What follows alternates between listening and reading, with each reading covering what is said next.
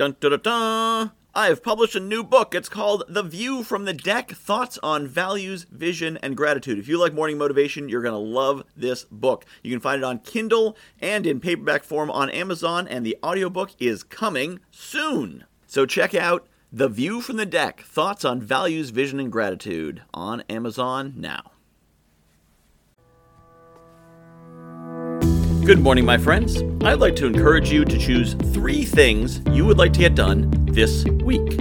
You will do many things this week, dozens and dozens of things, I'm sure, many things every day. But choose three things today, at the beginning of the week, that you want to have done by the end of the week. Three things that if you get them done, you will say, That was a good, successful week. I got the things done I needed to get done.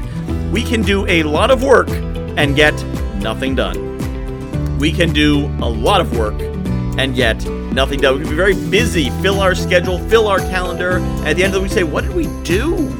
I know I was busy, I'm tired, but I don't know what I did. So choose three things.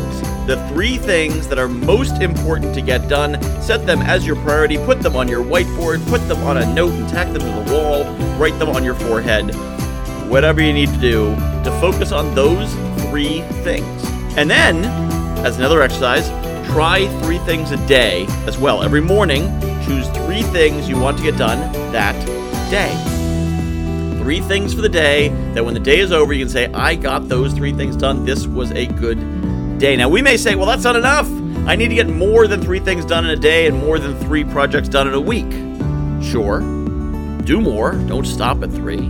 But here's what happens when you don't focus You say, I gotta do 10 things. By the end of the day, how many have you finished? Zero. And the next day, I gotta do 10 things. How many have you done at the end of the day? Zero. So if you focus on three on Monday, and three on Tuesday, and three on Wednesday, three on Thursday, three on Friday, how many is that for the week? 15. 15 tasks completed. If you do three tasks and three projects a week, obviously larger things for the week, and you do that for a month, that's 12. 12 larger projects completed. So focus on three things. Three things for the day, three things for the week. And once you've done them, you can do more things. But focus specifically on those three things. As an added bonus, as a fourth thing, I encourage you to share this podcast. Don't count that as one of your three things. But share this podcast. Maybe someone needs to hear this message.